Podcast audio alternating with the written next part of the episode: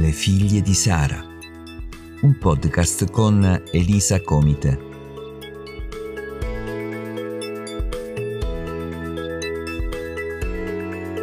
Per continuare a sperare nonostante le circostanze. Ben ritrovate figlie di Sara. Oggi vi parlerò di una fede temprata.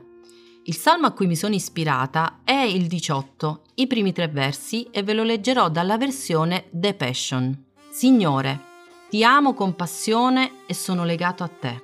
Sei diventato la mia forza. Sei reale per me, come il substrato roccioso sotto i miei piedi, come un castello su una scogliera, la mia fortezza perennemente stabile, il monte dei miei nascondigli, il mio percorso di fuga, la mia torre di salvataggio dove nessuno può raggiungermi, la mia forza segreta e lo scudo attorno a me. Tu sei il raggio di luminosità della salvezza che brilla sul fianco della collina, sempre il difensore della mia causa. Tutto quello che devo fare è chiamarti, cantando per te, mio Dio, degno di lodi. Quando lo faccio, sono sano e salvo in te. In tempi di difficoltà, quanti di noi abbiamo avuto il desiderio di nasconderci sotto le lenzuola e rimanere a letto lì senza fare nulla, aspettando che tutto cambiasse a, nostro favore? Facendo così, siamo come lo struzzo che nasconde la testa sotto la sabbia rifiutando di affrontare le circostanze. Dio ci ha dato un cuore impavido. Cosa voglio dire? Impavido dal latino è in e pavidus, cioè non ha paura, che dimostra coraggio e audacia. Una figlia di Sara ha queste qualità, fa parte del suo DNA. Vi ricordate il verso che riguarda Sara, fa il bene e non ha paura? Dio ci ha dato tutte le risorse per non essere colte da spaventi, come nella lettura iniziale del Salmo 18. Basta che tu lo invochi, lo lodi per ciò che lui vuole fare per te, in qualsiasi circostanza ti trovi, quando lo fai, lui ti sana e salva. Quante volte abbiamo detto, io ho fede. Ti sei mai chiesta perché, nonostante tu abbia fede, la situazione invece di migliorare peggiori? Leggiamo prima Pietro capitolo 1 verso 7. Affinché la prova della vostra fede, che è molto più preziosa dell'oro che perisce, anche se viene provato col fuoco, risulti a lode, onore e gloria nella rivelazione di Gesù Cristo la tua fede avrà opposizioni. Tu stai sfidando le leggi naturali. Non devi dimenticare che c'è un avversario che è contro la tua fede, che ha rinnegato Dio, che ha cercato di mettersi al di sopra del suo trono. Lui, Satana, farà di tutto per scoraggiarti e non farti ottenere le benedizioni che stai cercando e credendo. La tua fede, inoltre, dice la Bibbia, verrà messa alla prova, ma in che occasione avverrà questo? Quando tu decidi di schierarti dalla parte della verità, quando ti metti in cuore di raggiungere obiettivi che sai che porteranno del bene alla tua casa, al tuo matrimonio, ai tuoi figli, le tempeste verranno perché hai messo fiducia in Dio. La tua fede, come dice l'Apostolo Pietro, è provata come l'oro. Lo scopo è temprarla. Una fede temprata non si arrende, non si tira indietro, è impavida una fede temprata è resa più resistente attraverso un processo. Quando diciamo che abbiamo fede, questa verrà testata perché lo scopo è renderla stabile e resistente. Il nostro carattere viene reso saldo, diventiamo più forti e coraggiosi. L'Apostolo Pietro inoltre ci dice che quando la tua fede viene provata, tu impari a conoscere meglio il Signore, avrai più chiarezza su come Lui opera in te e per te. Quando avrai attraversato le tue tempeste con questo tipo di fede, potrai gridare, sei reale per me. Dio, tu sei il mio percorso di fuga, la mia forza segreta. Quanta forza c'è nel dichiarare qualcosa che hai vissuto. Nessuno può dirti che non è vero, nessuno può sminuire, sminuire scusate, ciò che tu stessa hai vissuto e hai superato a pieni voti. Questa si chiama la forza della testimonianza. Un testimone si definisce tale perché era presente nel momento in cui un fatto è accaduto, altrimenti non avrebbe senso chiamarlo a testimoniare. Io sono testimone di molti momenti di difficoltà, superati con la grazia di Dio, voglio raccontarvene uno in particolare. Ero incinta del mio terzo figlio, Davide. Ho avuto un ritardo e quando ho fatto il test di gravidanza è risultato positivo. Vado dal medico che ha fatto nascere i miei due figli più grandi e nel momento in cui mi fa l'ecografia vede che nell'utero non c'è nulla. Io ero sconvolta perché nel caso degli unici due test positivi, tra tantissimi negativi che avevo fatto negli anni, c'erano state due gravidanze quelle dei miei figli più grandi. Molti non lo sanno, ma io ero stata dichiarata sterile da diversi medici. Quando ho saputo che non potevo avere figli, io e mio marito ci siamo messi d'accordo e abbiamo pregato affinché i figli arrivassero, nel modo naturale, perché la prospettiva era percorrere la via della fecondazione assistita. La nostra fede era averli in modo naturale e Dio ha incontrato la nostra fede e abbiamo concepito i nostri tre miracoli. Ritornando al mio terzo test di gravidanza positivo, ero lì in attesa di capire come mai la gravidanza non era al suo posto e il medico ci dà finalmente la diagnosi. La gravidanza forse c'è, ma vedo una macchia sull'ovaio. Con molta probabilità è un tumore o una gravidanza extrauterina. Il medico ci disse che dovevamo andare a casa a prendere l'occorrente per ricoverarmi. L'indomani mi avrebbe operata e nel caso fosse stata una gravidanza avrei certamente abortito. Immaginate la mia reazione, incredulità e shock. Io e mio marito ci siamo trovati di fronte a una montagna, una strada senza ritorno, una notizia del genere che avrebbe potuto sconvolgere per sempre la nostra vita. Le prospettive erano abbastanza difficili da affrontare. Davanti a noi avevamo due situazioni abbastanza dure da accettare, tumore o gravidanza extrauterina. Decidemmo di andare a casa, ma non per prendere l'occorrente per ritornare. Nel mio cuore c'era solo una cosa. Io avrei portato a termine la gravidanza. Ci rivolgemmo immediatamente al nostro pastore e formammo subito una rete di preghiera perché ci supportassero in questa battaglia. La sera stessa una mia cara amica ci mise in contatto con un altro medico, una persona di grande esperienza che ci diede delle speranze. Entro due settimane, se la probabile gravidanza non fosse scesa nell'utero, lui mi avrebbe operato, perché addirittura la mia vita a quel punto sarebbe stata a rischio. Niente gravidanza, rischio di vita. E questa era l'ipotesi migliore. L'altra era quella di un pos- possibile tumore da indagare meglio.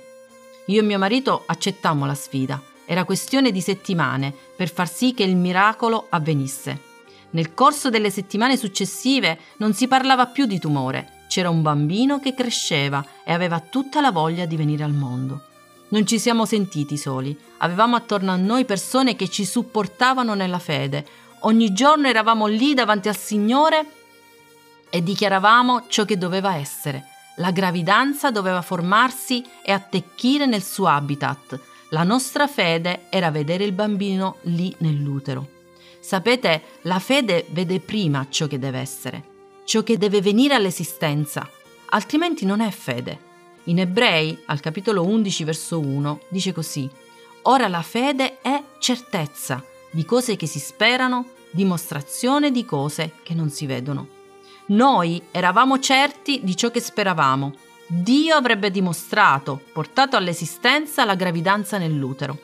Ma voi ora potete domandarvi, come faccio io ad avere una tale speranza di credere che la mia condizione cambierà?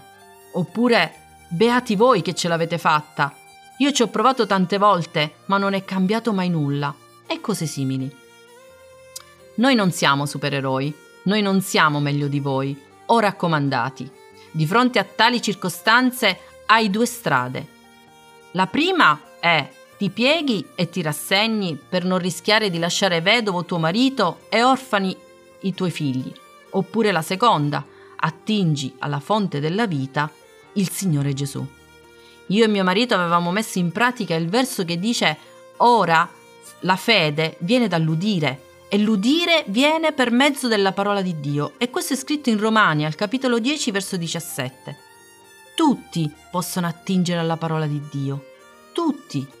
Gesù è venuto per rimettere in libertà gli oppressi, per ridare speranza ai disperati e ad annunciare la buona notizia, che Lui è vivo e che è risuscitato per riportare ciascuno che crede al Padre. Lui vuole sanare e liberare. Dopo diversi giorni io feci un sogno. Mi trovavo in clinica per fare la visita di controllo e speravamo con tutto il cuore che tutto fosse secondo la nostra fede. Il medico mi visitava e non trovava nulla, nessun battito, nessun segno di vita, ma io chiedevo al medico di riprovare perché nel mio cuore c'era la, la segreta speranza che la gravidanza fosse lì dove doveva essere. Il medico si infastidiva e mi diceva che non era necessario insistere perché ormai il tempo era giunto al termine e quindi mi dovevo rassegnare. Io però non mi rassegnavo e chiedevo nuovamente al medico di riprovare e lui, dopo diverse resistenze, mi ascoltava. All'improvviso, ecco sullo schermo una macchia. Non era più nera, ma bianca. Era la mia gravidanza. Eravamo scioccati nel sogno, ma molto incoraggiati. Così mi svegliai. Erano le 5 del mattino, Cominciai a urlare dalla gioia e mio marito pensò che avevo avuto un incubo. L'avevo fatto saltare dal sonno. L'ho vista, l'ho vista, la gravidanza è lì nell'utero. Dio mi aveva preparato a ricevere il mio miracolo. Dopo circa due giorni andiamo a fare il controllo e tutto si presenta esattamente come nel sogno. Il medico che non vede nulla, la gravidanza che non c'è e io che insisto. Sapevo bene che Dio mi aveva preparato a ciò che stava per accadere. Ecco che, con coraggio, chiedo per l'ultima volta al medico di controllare e dopo un po' di fastidio lui ricontrolla e con sua immensa sorpresa vede la nuvoletta bianca. Era il nostro piccolo campione. Dopo qualche giorno sentimmo il battito per la prima volta e quella macchia sull'ovaio scomparsa. Non era, non era assolutamente un tumore, ma il nostro campione che aveva sbagliato strada. Davide ora ha 11 anni. Ha un cuore coraggioso, non ha paura di nulla, affronta le sfide con la sicurezza che può farcela. È una grande gioia per noi e lo abbiamo chiamato così perché è stato voluto e amato. Il suo nome, Davide, vuol dire ben amato. Cosa ne è stato del medico che voleva operarmi e quindi facendomi abortire? Beh, L'ho letteralmente abbandonato. Voleva risolvere tutto con una piccola operazione, ma Dio non l'ha permesso e la nostra fede può raccontare della fedeltà di Dio. Di tutti quelli che lo cercano, che lo coinvolgono nella loro vita, nelle loro tempeste, Lui cambia il destino, temprando la loro fede per farla diventare stabile. Se tu desideri che la tua fede sia temprata, io pregherò per te. Prima però voglio rivolgermi a coloro che non hanno mai chiesto a Gesù di diventare il loro Signore e Salvatore. Chiudi i tuoi occhi e ripeti dopo di me queste parole.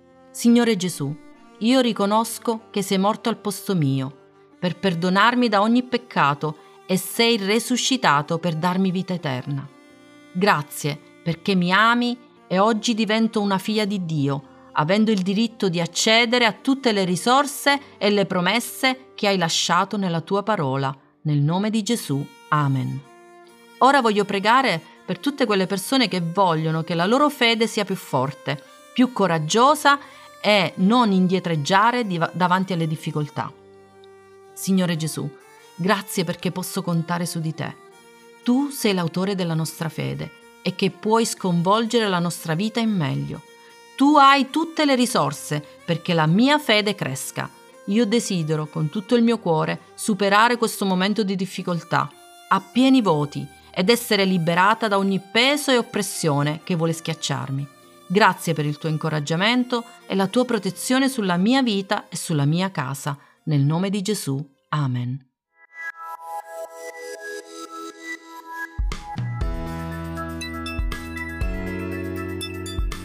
Se ti sei sentito incoraggiato dal podcast Le figlie di Sara, inviaci una mail a lefigliedisara-gmail.com. Se desideri che altre persone siano incoraggiate come te, condividi il canale Telegram Le figlie di Sara. A presto e al prossimo podcast.